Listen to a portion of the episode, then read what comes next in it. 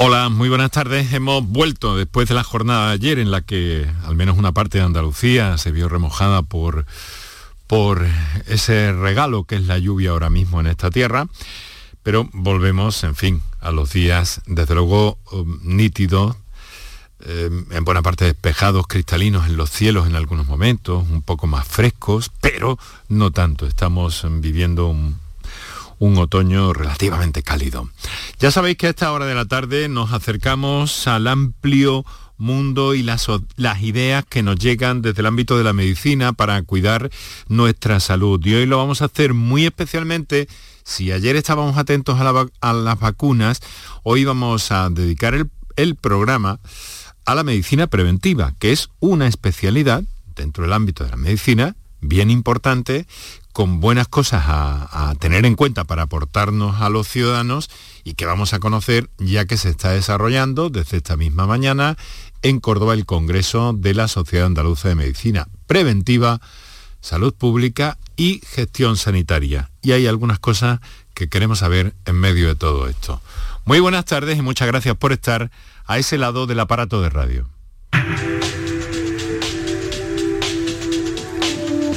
Canal Sur Radio te cuida. Por tu salud. Por tu salud con Enrique Jesús Moreno.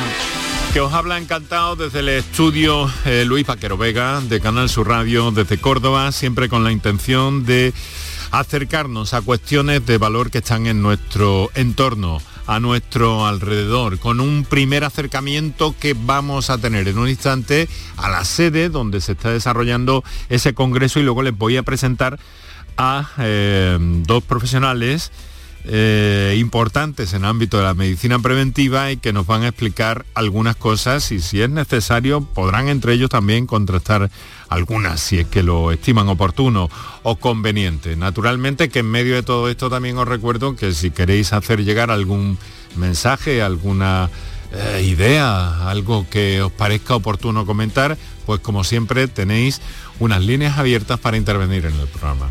Para contactar con nosotros puedes hacerlo llamando al 95 50 56 202 y al 95 50 56 222 o enviarnos una nota de voz por WhatsApp al 616 135 135 por tu salud en Canal Sur Radio.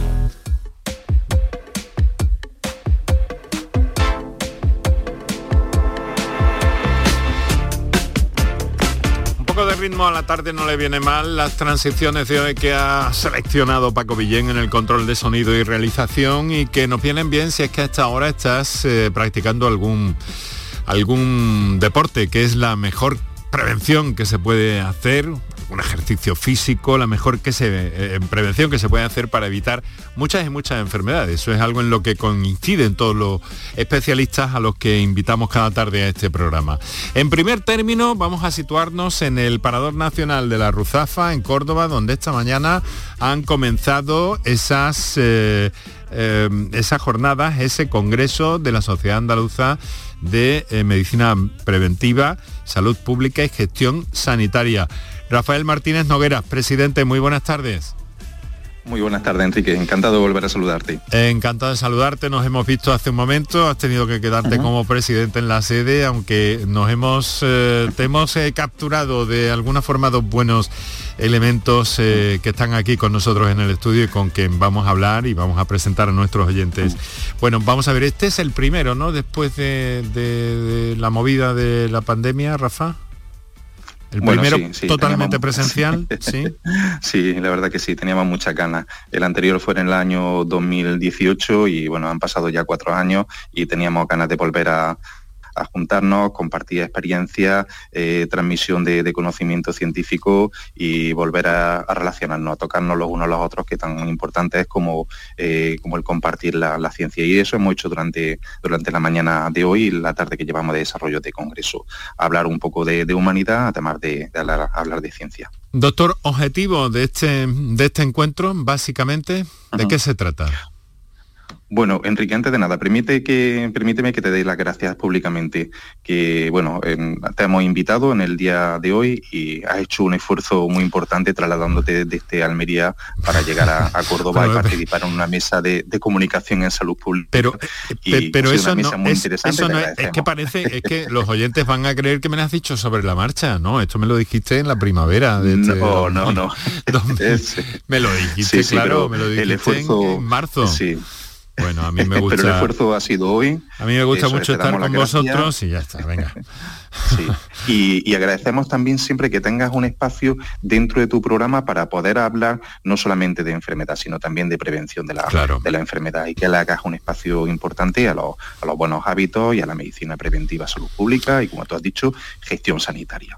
Objetivos de nuestro congreso. Pues ya te he comentado un poquito antes, ¿no? cuáles son eh, esos objetivos eh, principales entre nosotros, ¿no? Como, como un grupo de, amigos y de, personas que tienen inquietud en el, en el conocimiento y en el desarrollo de la medicina preventiva y la salud pública. Y luego, por otra parte, pues bueno, pues aprovechamos este tipo de, foros también para trasladar a la, a la sociedad en general y también a los decisores políticos la importancia que tiene la medicina preventiva y la, salud pública. Eh, todo el conocimiento que nosotros podemos generar eh, puede ser que se quede en nada sin la participación de esos decisores políticos que nos pueden llevar a la, a la acción de las medidas que nosotros proponemos. Entonces, eso es uno de los objetivos importantes que nos habíamos propuesto para el día de hoy. Vale. Eh, Rafael, ¿tú crees que los ciudadanos son conscientes, lo mismo que se sabe muy bien, porque es la cardiología? Pues todo el mundo sabe lo que es la mm. O la traumatología. ¿qué es la medicina preventiva? Y entonces bueno, de forma general yo creo que si la población sabe lo que es la, eh, medicina preventiva, la Hombre, Muy descriptivo en, su enunciado el propio nombre de la especialidad, ¿no? Pero bueno. Sí, sí, bueno, no sé cuántos años llevan eh, periodistas famosos hablando de lo importante que es prevenir, ¿no? Que siempre prevenir mejor que, curar y algo que no nos cansamos tampoco de decir de, decir de este, nuestra especialidad, eh, que la prevención es la mejor forma de hacer sostenible el, sistema sanitario y que debamos apostar enormemente la, la prevención de la, enfermedad y, apostando claramente por la salud.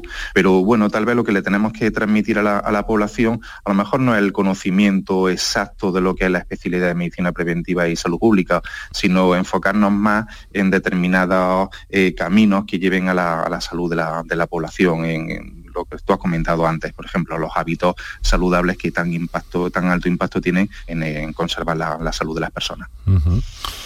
Bueno, pues Rafa, no te quiero entretener porque sé que tienes muchas y múltiples ocupaciones y yo estoy aquí bien acompañado por dos colegas tuyos eh, que voy a presentarles a los oyentes eh, de inmediato. Vais a estar aquí eh, hasta el sábado, hasta mañana. mañana. Hasta mañana. mañana al mediodía.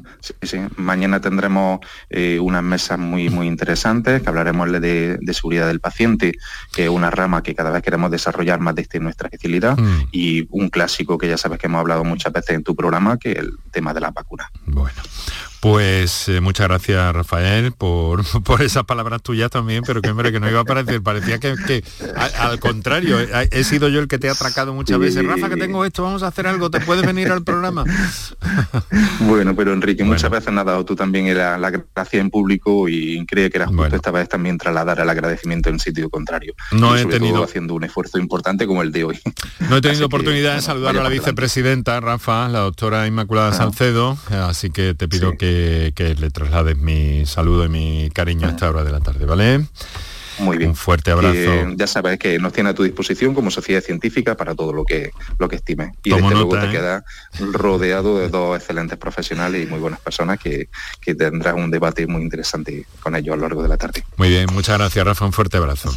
Venga, un abrazo, hasta pronto.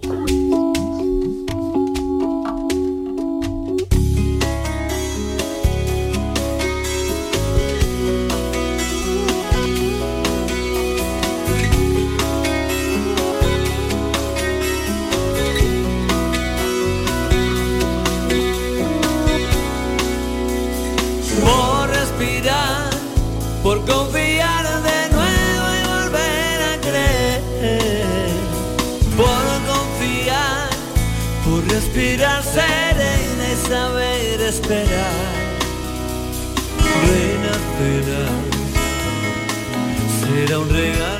Son las 6 de la tarde y 13 minutos en este momento. Estás escuchando Canal Sur Radio en, en el directo de la radio aquí nos tienes, de la radio de siempre, de toda la vida. Y luego nos tienes también en el directo de la radio durante la redifusión de este programa en la madrugada. Quiero recordarte también que eh, que nos tienes disponibles en la aplicación Canal Sur Radio. Puedes encontrar cualquier programa de esta marca y escucharlo a cualquier hora y en cualquier parte del planeta y bajo cualquier circunstancia. Tienes la radio en el bolsillo y la tienes también en la plataforma Canal Sur Más y canalsur.es. Ahora vamos con, francamente, en el terreno de esta disciplina que abordamos hoy, la prevención, pues eh, a dos eh, magníficos y excelentes eh, representantes. Voy a presentar en primer término y voy a saludar a Rafael Ortiz, que es presidente de la Sociedad Española de Medicina Preventiva y Salud Pública.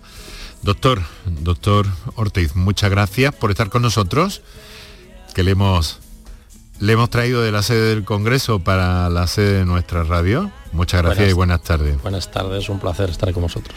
Eh, trabaja en el Clínico de Valencia, ¿verdad? En el Hospital Clínico de Valencia desde hace mm, muchos años, del siglo pasado casi como quien dice, y actualmente pues representando a la Sociedad Española de Medicina Preventiva, Salud Pública y Gestión Sanitaria. En este congreso, en este encuentro de Andalucía. Eh, ha dicho Rafa una cosa que, bueno, no tanto yo no sé, a mí me gusta insistir en que me, me gusta aclarar un poco la idea de la medicina preventiva. Ha dicho Rafa, no tanto que se sepa cómo, sino que podamos, pero claro, es que nadie dice voy al preventivista. Eso está bien que sea así o, habría que conocer un poco más la disciplina. La, gente va al preventivista, lo que pasa es que no lo sabe. No lo sabe. Eh, Rafa Martínez, el compañero, eh, no quería entrar en materia, pero yo te voy a definir la, la medicina preventiva con dos ejemplos. Uno en el ámbito hospitalario, donde desarrollamos eh, gran parte de los especialistas eh, de preventiva en nuestra actividad. Y hablaba de seguridad del paciente. Pues muy sencillo, ir al hospital a que te solucionen un problema, yo siempre pongo ejemplo una pierna que se te ha roto o una infección que has tenido, pero que salgas del hospital sin ninguna complicación añadida. Y no es ninguna tontería, la estancia puede duplicarse, puede triplicarse y cerca de un 7 a un 20% de las personas que van a un hospital tienen complicaciones. Por tanto, eh, la labor de evitar esas complicaciones son importantes. El otro ejemplo a nivel de la comunidad lo tenemos muy fácil. Eh, evitar que la gente enferme es la mejor manera de no consumir recursos y de estar bien. Promover la salud y la medicina preventiva es la forma mejor que tenemos de hacer sostenible el sistema, pero además de ser felices en el mundo de vista sanitario, digamos. ¿Y cuánto tiempo le queda a esa idea del más vale prevenir que curar? Más vale y más barato resulta también, lo están diciendo ustedes en los últimos tiempos, pero parece que ese que ese escalón, que, esa, eh, que ese techo no se alcanza nunca. Eh, eh, voy a ser un, poco bestial, ¿no? Como me gusta, en 50 años. Y dices, ya estar aquí pronosticando. Imaginemos que dentro de pocas generaciones no existan hospitales, hay ya lugares donde la gente irá probablemente con sistemas robotizados a solucionar una fractura, a hacer una intervención quirúrgica pero la gente no querrá ir a un hospital porque es un lugar donde la gente está enferma y queremos vivir sanos. Y probablemente eh, no va a ser mucho más tiempo en el que nos demos cuenta de que tenemos que actuar a nivel de las causas y no de las consecuencias. La consecuencia, hablando de salud, es la enfermedad, la consecuencia son las pandemias, las consecuencias son los tratamientos, mientras que las causas es todo aquello que depende en gran medida del hombre, del ser humano, y que podemos corregir y que no va a ser complicado darnos cuenta de ello, como vayamos a tener alguna pandemia más de aquí a entonces. Mm. Mm, doctor, ¿por qué, se, por, qué se decidió por la medicina preventiva? ¿Qué le, le llamó? Eh, esta mañana hablábamos del futuro en la mesa con los residentes, ¿no? del futuro de la especialidad y por qué va a ser.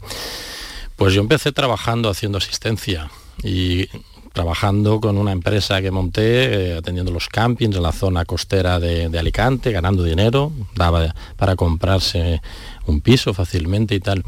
Pero me di cuenta, ah, después de hacer alguna formación, algún curso relacionado con la epidemiología, con la medicina preventiva, que tenía una oportunidad de ayudar a mucha gente con muy poco esfuerzo. Es decir, no atendiendo uno a uno a millones o a miles de personas, sino ayudando a hacer medidas preventivas, campañas eh, de promoción de la salud, que con un esfuerzo relativamente pequeño podía dar respuesta a un gran a grandes problemas de salud. Y yo probablemente creo que esta fue una de las medidas. Desde luego no por dinero, es una especialidad en que el dinero no, no nos sobra, pero sí que es verdad que la satisfacción yo creo que la da más que ninguna. Pero sin embargo es bien, bien necesaria. Bueno, les presento a nuestro invitado eh, de la otra parte y al hilo de este congreso que hemos querido invitar aquí, que es el doctor José María eh, Martín Moreno que estudió en Granada, pero lleva mucho tiempo, mm, bueno, a mí es que me gusta decir Granada de vez en cuando, me gusta soltarlo así de, de refilón. Eh, donde estudió medicina y luego, bueno, no para contar algunas cosas y una experiencia absolutamente increíble pasando por, por Harvard. Eh, profesor José María Martín Moreno, muy buenas tardes. Buenas tardes, un placer. Muchas gracias por estar con nosotros y por asomarnos a este mundo. ¿Cómo está en la universidad? Es, catedrático, es mm. catedrático de, de medicina preventiva en, la Universidad eh, de Valencia, ¿verdad? Y eh, también de Valencia. Y eh, bueno, pues le quiero preguntar eso, ¿cómo ve a sus alumnos? Cómo, ¿Qué interesa en este momento por la especialidad? ¿Qué captura en ese, en ese marco pues, universitario? Lo cierto es que soy bastante crítico con la universidad actual. pero como siempre hay que ser positivo, lo que sí sé eh, lo que sí me gusta especialmente es lo que puedo captar en la juventud, en muchos de los alumnos y, en la esperanza de que mejore. El ser humano por definición no es perfecto, tiene comete errores, pero lo importante es querer ser mejor. Y desde ese punto de vista yo creo que sí que queremos una universidad cada vez mejor.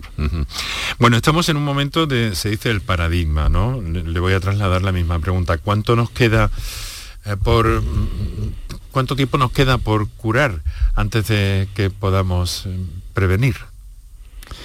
Bueno, hay eh, la vida en sí, eh, la biología, no solamente del ser humano, de cualquier ser vivo, pasa por diferentes etapas. El ciclo de la vida comienza siempre por el nacimiento, luego el crecimiento, el desarrollo y posteriormente la senectud y desgraciadamente algo que es esencial entender que es, el fallecimiento, la muerte.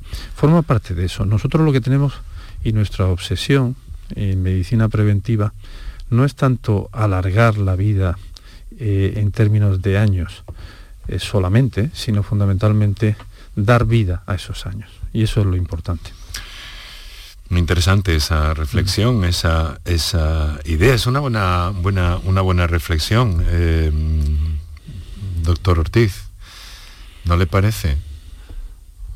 Es llegar, llegar a, una, a una buena vida, tener una buena, una buena vida está, en el ABC de la medicina preventiva. Eh, el otro día presentábamos un libro eh, haciendo referencia a, meses previos. El libro se llama Pandemia cuando el pasado es el prólogo del futuro y hacía, la cita no era del libro, hacía referencia a una frase hecha en un informe de, bueno, de un grupo hablado por la OMS, la, Cruz Roja, poco tiempo antes del inicio de la pandemia, en septiembre de 2019. Y, en, ese prólogo eh, del informe eh, hablaban diciendo que se estaban dando todas las condiciones para tener un aumento de infecciones respiratorias, que podía haber eh, gran mortalidad, con afectación mundial, una pandemia. Y se estaba avisando desde las más altas instituciones y nadie estaba escuchando. Poco tiempo después, pocas semanas, vivimos pues, la pandemia actual. Y ahora está pasando lo mismo, es decir, queremos eh, disfrutar de la vida, pero nos pasamos el tiempo, hablando del ámbito sanitario, pensando en las consecuencias, como decía antes, pensando en el futuro. En lugar de valorar eh, aspectos de salud, los comentado, el ejercicio físico, de no interactuar en exceso con el medio ambiente para permitir que, haya pues una salud, esta hora de moda, One Health, ¿no? una salud única y además en todas las políticas que se participe desde el ámbito sanitario, terapéutico y preventivo, pero también desde el ámbito social, desde la antropología, desde la veterinaria, desde otros ámbitos. Y todas esas cuestiones que hacen mm, eh, crear un entorno favorable es el que enlaza con esa felicidad o con esa salud que podemos conseguir y, lo estamos viendo. Y avisamos los preventivistas, como ocurrió en aquel informe, de que esa pandemia de enfermedades crónicas, de patologías eh, del envejecimiento, de la salud mental, todos estos aspectos que estamos generando, no olvidemos, que no dependen del virus ni de una causa externa, sino dependen de la propia eh, población, del ser humano, es la que va a permitirnos vivir. Y eso es fundamental. Es el momento, como decía antes, de la medicina preventiva. Nos creemos que como ha pasado la pandemia, como hemos pasado épocas duras, vamos a olvidarnos de lo que ha ocurrido. Es el momento de generar ese sesgo cognitivo que nos lleva a huir de la realidad y ahora a descansar y volver a comer bien. No, es el momento de invertir en medicina preventiva.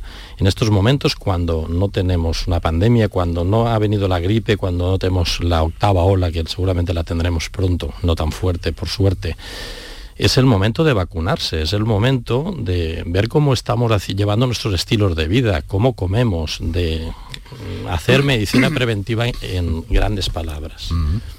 Bueno, el hecho de que, el hecho, profesor, de que España sea un país eh, tan vacunista es un buen dato para la medicina preventiva, ¿no? Un país donde hay un alto interés por esto, donde, en fin, no hay grandes problemas en este sentido de las vacunas eh, aunque bueno, luego puede haber otros un poco más, eh, en fin, como nos decía el doctor, un poco más de, ponernos la venda en los ojos, ¿no? Pero sí que queremos protegernos y sí que entendemos el concepto básico de medicina preventiva. Sí, yo creo que además la pandemia ha mostrado que tenemos una sociedad bastante más cohesionada que, el, el corral del debate de todos los días, que insiste en todo lo que nos separa y no lo que nos une, ¿no? Eh, en el fondo comparado en epidemiología muchas veces en medicina preventiva eh, nos hablamos de que todo es comparativo o relativo. Es cuando le preguntan a una señora eh, ¿qué tal tu marido? dice comparado con quién entonces todo vamos a hacerlo. ¿qué tal la sociedad española comparada con quién? efectivamente en términos de vacunas España es un tenemos una sociedad bastante positiva que acepta bien que colabora no quiere decir que no haya grupos también que sean antivacunas o que sean particularmente reacios, mm, sin fundamento muchas veces, pero tenemos en general una sociedad que, confía razonablemente, hay siempre espacio de mejora, pero partimos de esa base que es muy importante. Profesor, cuando llegan eh, bulos a la sociedad, cuando se habla de tantas... Eh, en fin, tanta inventiva que ha tenido nuestra cultura, nuestra sociedad en, todo esto, en cuanto a los bulos y demás, ¿ustedes qué piensan? Usted es catedrático y llegan este tipo de, eh, de cosas tan, tan chocantes. ¿Qué piensan? Eh, ¿Cómo lo asumen eso? Pues yo siempre digo que lo que hay que hacer no es preocuparse, sino ocuparse. al, final, al, final tampoco me, tampoco me rasgo las vestiduras. Creo que bulos ha existido, existen y existirán. Forman parte del ser humano. Sí, pero pueden hacer mucho daño también, ¿no? Hay que asumir también ese daño. No, no hay, se puede, que combatir. por supuesto, y se debe combatir. Pero que, es algo consustancial. El ser humano hemos dicho antes que, que erra, que se equivoca. Entonces es normal y además hay variabilidad. Intrapersona, nosotros no siempre hacemos las cosas perfectas, ¿no? Incluso los mejores jugadores de todos los deportes hay algún día malos, ¿no? Pero es que luego hay variabilidad interpersona y hay personas evidentemente que tienden a, gozar de difundir ideas que no están basadas en conocimientos reales, pero son suposiciones, son intuiciones y demás. Yo creo que frente a eso lo que hay que hacer es más información, más rigor, eh, básicamente eh, tener la empatía al menos de comprender que eso se hace muchas veces desde el temor, desde el miedo. Cuando uno tiene miedo a una cosa puede reaccionar de muchas maneras y no siempre de la forma más inteligente. Y necesitamos, por lo tanto, dar un fundamento científico y una base. Y que, mm, ese razonamiento llegue también mm, prácticamente a todas las capas de la sociedad, claro. Claro, eh, por lo menos intentarlo, ¿no? Yo creo que, que de, una, de una forma leal, correcta, bien intencionada, pues no, no, no de una forma descalificativa, humillante para la otra parte, porque eh, la posesión de la verdad absoluta no la tiene nadie. Nosotros lo que tenemos es el conocimiento actual, basado en nuestro, nuestra evidencia científica, y lo defendemos a veces vehementemente y, y con pasión porque creemos en ello. Eso no quiere decir que todos los demás estén eh, en, el error y nosotros seamos perfectos. O sea, desde ese punto de vista de debate, de intentar comprender el por qué eh, las personas tienden a a recurrir a disparates absolutos, como hemos hablado incluso en la sesión hoy, de utilizar lejía eh, frente a una enfermedad infecciosa. que si te encuentras un eh, señor en un gobierno que dice eso también, ¿no? Claro, entonces hay, que, entre otras cosas, eh, empatizar desde el punto de vista de decir cómo esta criatura ha podido pasar esto por su cabeza. Y frente a ello yo creo que hay que combatir con rigor y con información. Son las 6 de la tarde y 30 minutos. Ahora vamos a recordar teléfonos por si quieren ustedes intervenir en este encuentro o sugerir cualquier cosa, cualquier experiencia o, llegado el caso, preguntar algo, pues eh, lo van a poder hacer tranquilamente como siempre. Eh, también tenemos un par de minutos para nuestros anunciantes y continuamos de inmediato. Para contactar con nosotros puedes hacerlo llamando al 95 50 56 202 y al 95 50 56 222 o enviarnos una nota de voz por WhatsApp al 616 135 135 por tu salud en Canal Sur Radio. ¿Y tú? ¿Qué radio escuchas? despierta tu mente, descubre la realidad. ¿eh? El Vigorra me encanta escuchar y escucho cambio climático. Cuando estoy trabajando escucho a Mariló, que me encanta, el programa de por la tarde, por la noche Cremades. Rafael Cremades, Claudio y Mariló son fantásticos. Canal Sur Radio, la radio de Andalucía. Yo, escucho Canal Sur radio. La psicología cuida de ti, en la escuela, en el trabajo, en tus relaciones con la familia y con los demás, en tus problemas y conflictos, en la adaptación a las etapas de tu vida. Donde haya una persona, estará la psicología. Para superar dificultades y desarrollar tus potencialidades, siempre un profesional de la psicología. Es un mensaje del Colegio Oficial de Psicología de Andalucía Occidental. ¡Ea! Ya está ahí el niño del vecino con la pelotita. ¿Pero qué dices, Yuyu? Si ese niño es un figura, ese va a ser un crack. ¡Un crack! La que es una crack es mi mujer, que llamó a Hogar Solar, pusimos las placas solares y ahorramos tela en la factura de la luz. Vaya pelotazo, ¿no? Pelotazo le daba yo al padre del niño. Llama al 955 31 80 80. Hogar Solar, la luz que te ayuda a ahorrar. Manolo, ¿estás pensando lo mismo que yo? Pues claro, Ana, estoy pensando en los romeros de Alanís. Jamón, paleta, caña de lomo y embutidos de bellota son su especialidad. Y ya hay que ir disfrutando. Como siempre me lees el pensamiento. Ahora mismo entro en shop.losromerosdealanís.com y en dos días tenemos nuestro jamón en casa. Pero ibérico de bellota, ¿eh, Ana? Los romeros de Alanís. De nuestras dehesas a tu mesa. Enrique Jesús Moreno. Por tu salud. En Canal Sur Radio. Para contactar con nosotros puedes hacerlo llamando al 95 50 56 202 y al 95 50 56 222 o enviarnos una nota de voz por WhatsApp al 616 135 135 por tu salud en Canal Sur Radio.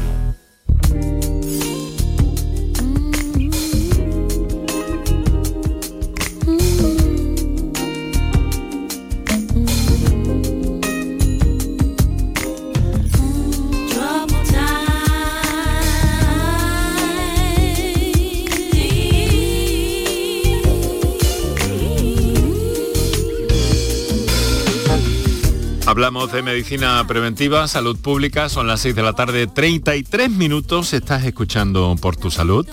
Gracias por estar a ese lado del aparato de radio y hemos tomado como referencia el eh, desarrollo del Congreso de la Sociedad Andaluza de eh, Medicina Preventiva, Salud Pública y Gestión Sanitaria, pues lo hemos aprovechado para, eh, mientras que en este momento creo que hay una junta de socios eh, y en fin, un encuentro importante, pues hemos, a ver, nos gustan las personas con conocimiento, las personas sabias, y hemos capturado para este programa a dos de ellos que, que han podido digamos que salir unos minutos eh, de, ese foro científico, ¿no? El doctor José María Martín Moreno, catedrático de Medicina Preventiva Salud Pública Universidad de Valencia, y el doctor Rafael Ortiz, que es presidente de la Sociedad Española de Medicina eh, Preventiva y que trabaja en el clínico, en el Hospital Clínico de Valencia. Yo hay un tema, eh, bueno, a mí me parece que hay un tema que, tengo que, tengo que comentaros y que necesito tener vuestros puntos de vista para, entender algunas cosas. Casi casi os lo digo a nivel personal, ¿no? Porque vamos a ver, más vale prevenir, pero entonces, eh, bueno, un ejemplo, ¿no? Ayer mismo hablando de todo esto, de vacunas, del Congreso, hablaba con, con un buen amigo y me dice, sí, sí, yo entiendo lo que quieres decir, si yo mismo eh, pues si no me hubiera dado cuenta de que podía tener una patología hereditaria y me hacen esto y me hacen aquello y me hacen lo otro, pues, eh, pues qué sé yo, a lo mejor ahora me habría dado un infarto y seguramente la sanidad eh, habría, habría tenido que emplear más recursos que los que en realidad ha empleado haciéndome este, este, escáner o esta prueba o este acercamiento para tener controlado esta determinada cosa, ¿no? Por no dar muchos detalles que puedan eh, mm, eh, personalizar el caso, ¿no? Quiero decir, esto está pasando. Es mejor eh, tener una, ¿cómo les diría? A ver, un, bueno, por poner un ejemplo, un escáner de cuerpo entero, es mejor tenerlo porque van a aparecer ahí cosas que van a evitar gastos en el futuro. Esto es realidad de por sí. Pero al mismo tiempo hay que hacer una fuerte inversión inicial. ¿Me podéis decir, eh, profesor y doctor, en qué momento estamos situados en torno a esto? Eh, ¿Va a haber alguna vez... A ver, mm, eh, José María. Pues empiezo por, algo básico también en nuestra disciplina. Prevención es algo que hacemos constantemente y no solamente de medicina preventiva, en todas nuestras acciones. Puede ser primaria, que es evitar que el proceso de enfermedad se inicie. Se puede entender muy bien el oyente cuando hablamos de cáncer. Es decir, que el cáncer no aparezca ni la primera célula. Entonces, a través de un estilo de vida saludable, a través de, controlar los factores ambientales, eh, podemos hacer todo lo que esté en nuestra mano para que aquello no se inicie. Luego otra cosa es prevención secundaria. La primaria es esa. La secundaria es la que estaba antes mencionando de, de una identificación precoz porque todo el proceso de enfermedad al principio surge de una manera muy modesta.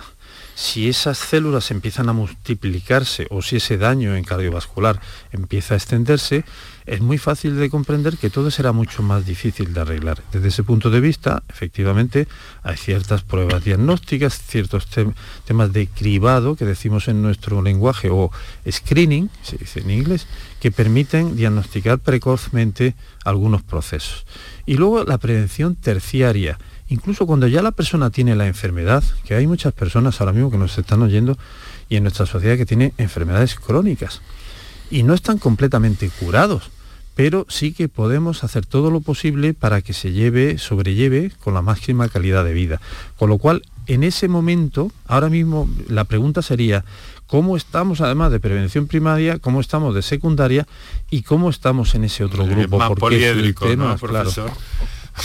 bueno, eh, y mientras, ¿cuál es su punto de vista, doctor? Rafael. El, uh, 70%, ya que es por, redondear, ¿no? de, los, de las causas eh, de enfermedad, como decíamos antes, eh, tienen que ver con el ser humano, con su comportamiento, con su estilo de vida. Sin embargo, el 80% de los recursos se dedican a las consecuencias. Decía antes que las consecuencias son eh, la enfermedad, pero también son los tratamientos y las pruebas diagnósticas.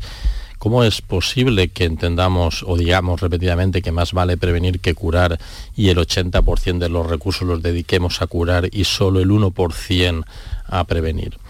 Bueno, pues este es el, dilema y el debate. Eh, yo creo que mm, tenemos que cambiar, eh, hay que hablar de un tema clave, de cultura. La cultura de la seguridad del paciente en los hospitales nos tiene que llevar a pensar que nadie tiene que coger una infección en el hospital, que nadie tiene que caerse en un hospital, que nadie tiene que tener una úlcera por presión ni un error de medicación que le lleve. Pero es que tampoco nadie tiene por qué tener todas aquellas enfermedades que son evitables y que no van a requerir de un consumo de recursos. Trampa en la que caemos continuamente es que eh, queremos comprar grandes equipos diagnósticos, hablabas del TAC, de la resonancia, pero también grandes tratamientos terapéuticos. A veces queremos tratar una infección vírica, como el COVID, por ejemplo, con un antivírico que nos puede costar 5, 10, 15 mil euros cuando una mascarilla vale un euro. Y no entendemos y cuestionamos la mascarilla, pero nadie cuestiona o ha cuestionado, por ejemplo, el Rendesivir o algún antivírico que no han demostrado su eficacia o su efectividad. La población tiene que cambiar esa fe eh, por el tratamiento, por una cultura de seguridad, pero también por una cultura de prevención. Estamos en una sociedad muy muy medicamentosa, ¿no? en el tema de... Incluso hay cosas que se puede prevenir. Bueno, verán, vamos a hacer algo mejor. Vamos a ver, les quería preguntar un poco, eh, un poco por el aspecto de la salud mental, que es tan importante en estos tiempos. Yo, no sé si se puede prevenir, pero creo que tenemos una llamada que al hilo de esto nos puede, nos puede ayudar a ver por dónde tiramos y nuestros oyentes aportan siempre cosas muy, muy interesantes. Eh, tengo a Araceli de Málaga, ¿verdad? Araceli. Buenas tardes. Hola, buenas tardes. Pues nada, yo quería hacer una pregunta, aparte de que escucho todos los días el programa. Como estoy tan sana físicamente, yo lo que tengo es agorafobia. ¿Cómo se previene eso? Mm. Que me hace que tenga depresiones horribles, que no puedo llevar una vida normal, no puedo salir sola, tengo que ir con mi marido nada más. Y claro, el día, el día 12 es mi aniversario de boda, 50 años. Pues ya estoy pensando, tengo la mesa ya apartada, voy a ir con mi hijo y con mi nuera y estoy pensando que a lo mejor allí me da una crisis de pánico porque eso es horrible. Y a mí me gustaría saber cómo se puede prevenir eso, porque yo me alimento, me cuido, ya no puedo cuidarme más. Qué interesante, qué pues interesante. Se pasa eh, muy mal, ¿eh? Sí, pero independientemente de, lo mal que, lo pasa, que lamentamos desde luego. Mire, eh, me ha hecho un gesto el, profesor José María Martín Moreno y, le, voy a dar la palabra y lo pongo en contacto, la pongo en contacto con él. Sí, por supuesto es... La agorafobia es, un, es una fobia, claro, es un y que además ella está diciendo con mucha sinceridad y empatía que comprende que no tiene toda la lógica. Es un temor, un miedo, una ansiedad de estar en lugares eh, abiertos o lugares donde ella piensa que va a tener difícil escapar, no disponer de ayuda, encontrarse e incluso en, su caso, una persona inteligente que escucha el, el programa, que sabe, eh, se ha definido como que no tiene problemas de salud, o sea que por, por lo demás. Sin embargo, es consciente que esto la limita mucho, ¿no? Involucra miedo a las multitudes, a los puentes, a... Eh, claro, estamos en una esfera de la salud mental eh, probablemente habría que indagar de una manera muy personalizada cuáles han podido ser los antecedentes de esto, qué ha podido ser su vivencia previa. Normalmente estas situaciones vienen precedidas de algunas experiencias en las que ha sucedido algo traumático, se ha encontrado en un momento determinado, como digo, en una multitud, eh, ha tenido miedo por lo que sea, y a partir de ahí se ha desarrollado una reacción que ella misma reconoce que no tiene mucha lógica, porque también he entendido que está rodeada de personas que la quieren. Entonces yo creo que primero pedir consejo personalizado, porque esto no es frívolo, es lo que está diciendo, tiene que tener un fundamento y que tiene solución. Y luego mm, basarse mucho en la confianza en todas las personas que le rodean y que la quieren y que esto tiene solución. Araceli. Sí, dígame. ¿Desde, ¿Desde cuándo tiene o vive esta situación? Pues desde la adolescencia, pero aparte de eso yo tuve una experiencia muy desagradable. Yo trabajaba en una inmobiliaria, tenía 18 años y entonces tuve que salir a coger el autobús y entonces me encontraba mal. Y entonces yendo por la catedral empecé a gritar, pero a gritar, ¿eh? Me cogió un señor que podía ser mi abuelo, me dijo, sí, sí, tienes el pulso muy rápido, no sé qué. Pues a raíz de ahí creo yo que siempre voy a actuar así. No tengo seguridad en mí. Son, es un miedo intenso, vaya. Es un no vivir, eso no es vida, la verdad. Y, eso en ningún momento luego se lo han se lo han tratado. Sí, sí, yo estoy tomando Sí, sí, he visto todos los psicólogos y si quiere saber de un psiquiatra magnífico que ya ha muerto en Madrid, mm, Vallejo Nájera. Fui allí a ver, y claro, como yo me tenía que quedar en un centro allí, para reeducarme la conducta, no sé, y yo no podía, pues me vine. Pues eh, mm, no sé mm, qué, le podemos aportar más, pero... Sí, bueno, darle el consejo de que, de que continúe de todas maneras con esperanza. Eso, vuelvo a repetirle, tiene solución. La, mm, creo que sería frívolo entrar aquí en todos los detalles, pero existe tanto medicación como eh, apoyo psicológico profesional, lo que sabrá si lo ha terminado lo que se llama terapia cognitiva. Entonces, poquito a poco, pues ir saliéndose de, ese elemento que sí, que racionalmente tiene que, yo creo que ella lo reconoce, no tiene un, sentido, que se basa en una vivencia personal que le, dolió mucho, pero vuelvo a insistir y ella lo sabe también. Sabe que existe una medicación, hay inhibidores de recaptación de serotonina, en fin, eh, con una serie de mecanismos de acción y a su vez ayuda psicológica. Araceli. Dígame. Eh, le deseamos mucho ánimo y ojalá ojalá que encuentre no no no lo deje y visite a un especialista que puede evitar yo estoy tomando medicación ¿eh? yo tomo Transilion para la ansiedad y tomo de ansí para la depresión.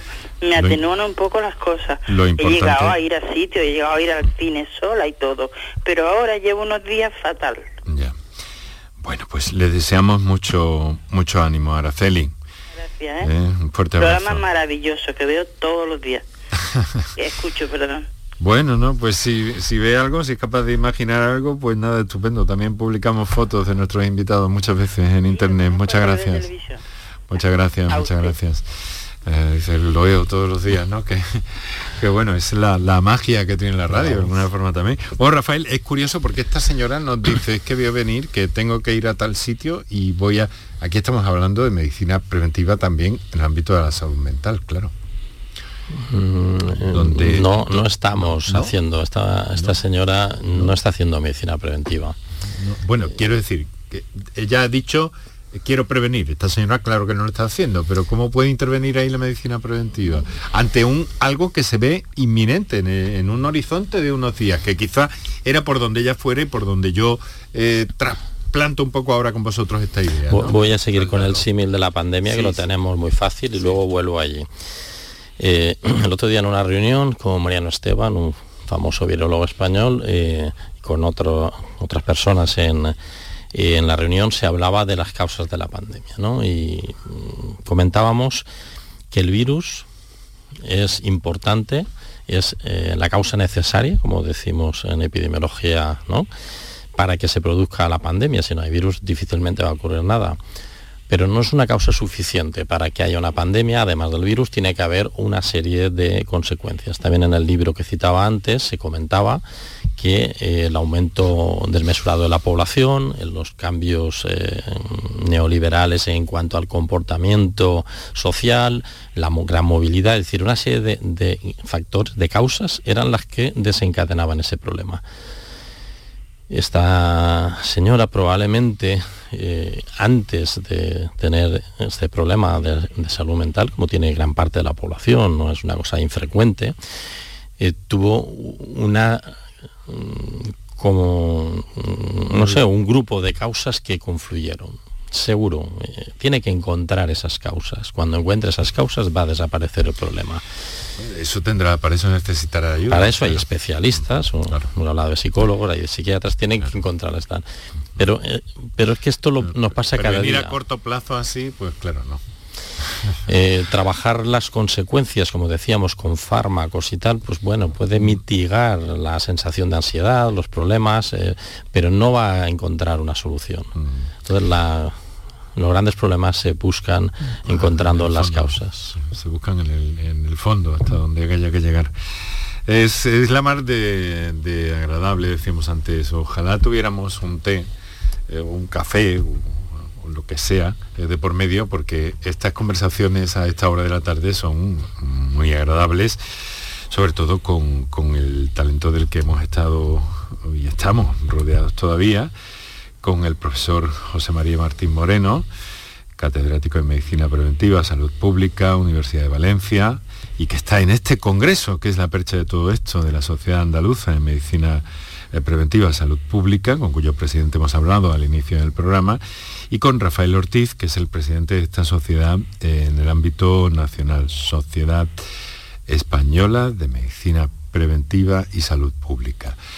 Y quiero agradeceros de verdad que hayáis estado con nosotros. Ahora vamos a hacer un poco de prevención también, porque es eh, un día de alguna forma especial, es el Día Mundial del Queratocono, que es una enfermedad oftalmológica. Y si queréis, mm, os quedáis con nosotros un momentito, hacemos una pausita eh, para publicidad y enseguida hablamos con la doctora Margarita Cabanás para que nos explique qué es el queratocono y si es posible también cómo se puede prevenir. La palabra que utilizamos muchísimo en este programa desde el primer momento, ¿eh? desde hace años, se lo aseguro. Por tu salud, escucha Canal Sur Radio. Canal Sur Radio, Sevilla. HLA Santa Isabel pone a tu disposición la unidad de traumatología y ortopedia especializada en pediatría, columna, hombros y codo, muñeca y mano, cadera, rodilla, tobillo y pie. Con guardias localizadas las 24 horas y los últimos tratamientos en prótesis. Consúltanos en el 954-570004 o en Luis Montoto 100. HLA Santa Isabel, contigo cuando más nos necesitas. Si necesitas recuperarte de una operación de cadera, rodilla o cualquier otro proceso médico, en Vallesol podemos ayudarte. Contamos con profesionales que te ayudarán a recuperarte más rápido y llevarán un estrecho seguimiento de tu evolución. Y todo ello sin desplazamientos innecesarios y por mucho menos de lo que imaginas. Infórmate en el 924 24 25 o en vallesol.es. Vallesol, la residencia que te mereces. Bienvenidos a Sacaba. Mil metros de electrodomésticos con primeras marcas. Grupos Whirlpool, Bosch y Electrolux. Frigoríficos, lavadoras, hornos, vitros. ¿Quieres más? Aires acondicionados, aspiradoras, pequeños electrodomésticos. Y financiamos en 12 o 20 meses sin intereses solo tú y Sacaba. Tu tienda de electrodomésticos en el Polígono Store en calle nivel 23. Ven a ver nuestra exposición y sus 25 años de experiencia. Sacaba. Las noticias que más te interesan las tienes siempre en Canal Sur Mediodía, Sevilla. Y este viernes te llegan con la Federación Andaluza de Remo con motivo de la celebración este próximo sábado de una nueva edición de la regata Sevilla Betty. Canal Sur Mediodía, Sevilla. Este viernes desde las 12, en directo desde el Club Labradores de Sevilla, con la colaboración de la Federación Andaluza de Remo. Tu Mercedes-Benz tiene mucho que contarte. Conéctalo a tu smartphone contratando cualquier servicio digital para no perder detalle y llévate un exclusivo regalo Mercedes-Benz. O dos. Consulta el catálogo de regalos y todos los servicios digitales disponibles para tu Mercedes en la sección de postventa de la web de Grupo Concesur. Tus talleres autorizados Mercedes-Benz en Sevilla. Enrique Jesús Moreno. Por tu salud. En Canal Sur Radio.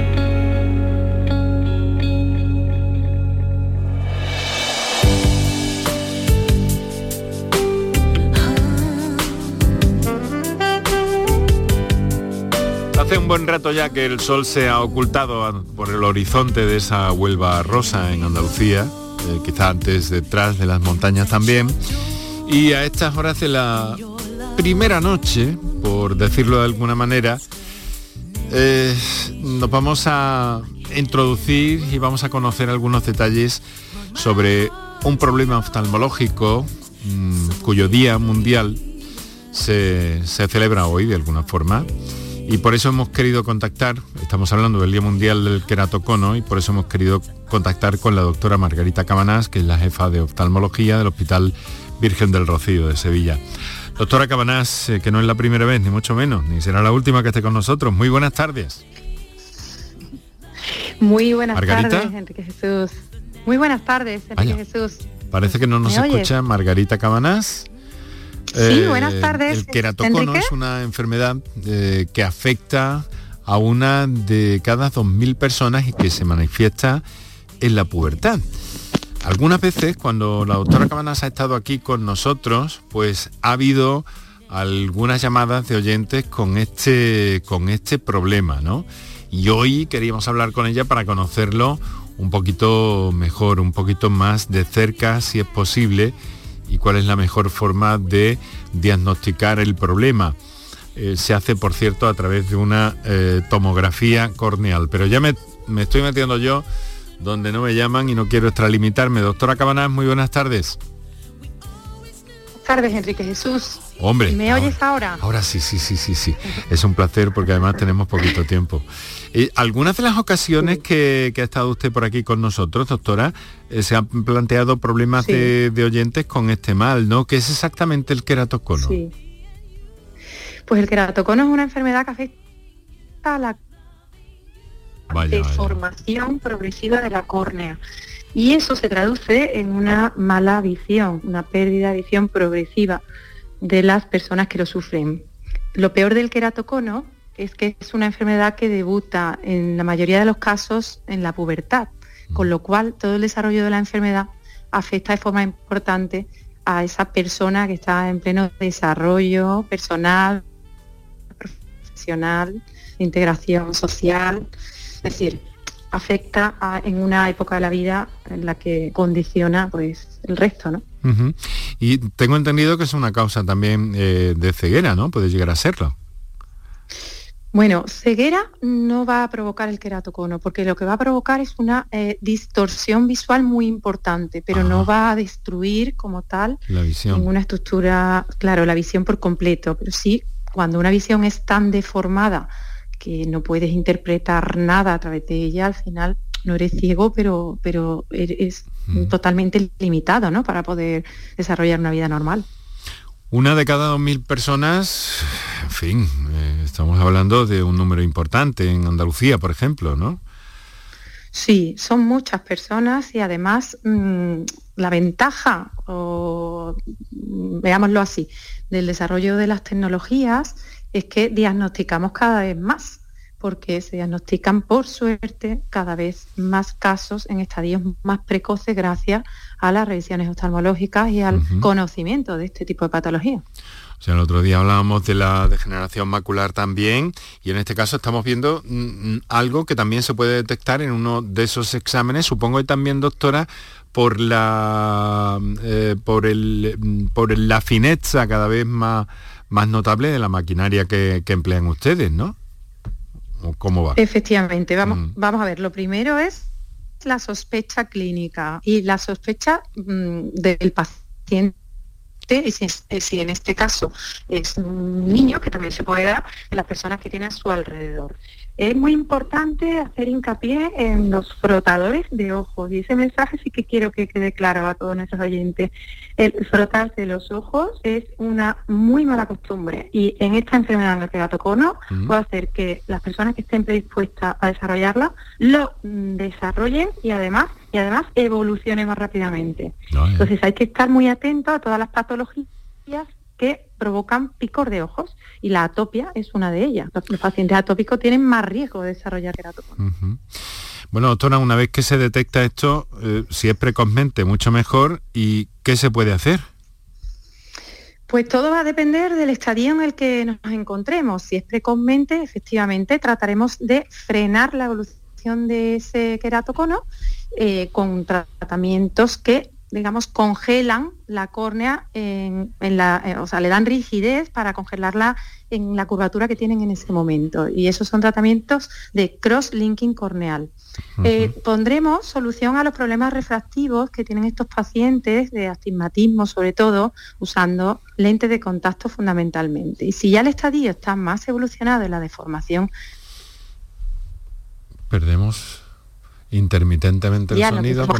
Margarita, Margarita, eh, eh, estamos perdiendo, eh, no, sí, discúlpanos, porque estamos perdiendo continuamente el, hilo. Estamos teniendo unos microcortes que resultan faltamente desagradables, pero nos hemos quedado con lo fundamental. No, no, no, es bonito escucharte. Por otra parte también, aunque hemos tenido un par de cortes que ya últimamente no he tenido más remedio que, que entrar, porque además nos vamos al filo de las 7 de la tarde y ya sabes que terminamos. Doctora, ¿cuándo te marchas a África? El 3 de diciembre, si mm. Dios quiere. Recuérdanos dónde ibais. A Sierra Leona. En esta, en esta ocasión vamos a Sierra Leona y eh, desarrollaremos allí una campaña. Vaya, otra vez.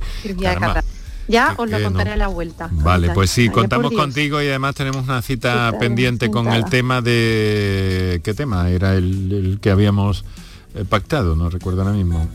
Ah, sí, el, glaucoma, Eso es. glaucoma. Eso es. Muy bien, para írmelo estudiando estos días. Muy bien, fenomenal. Muchas gracias, Margarita. Doctora Margarita Cabanás, jefa de oftalmología, Hospital eh, Universitario Virgen del Rocío. Hasta luego. Un abrazo, adiós.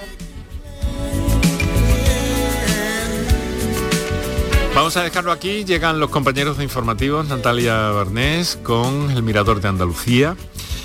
Eh, aquí con los saludos de eh, Virginia Montero, Antonio Martínez, Paco Bellén y Enrique Jesús Moreno, que os hablo encantado. Mañana ya sabéis que le damos una vuelta a todo lo que tiene que ver con los avances que hemos conocido esta última semana en torno a avances en medicina, eh, titulares, investigaciones muy importantes de las que han saltado a la prensa generalista desde el ámbito científico. Así que esto es lo que hay. Mañana más.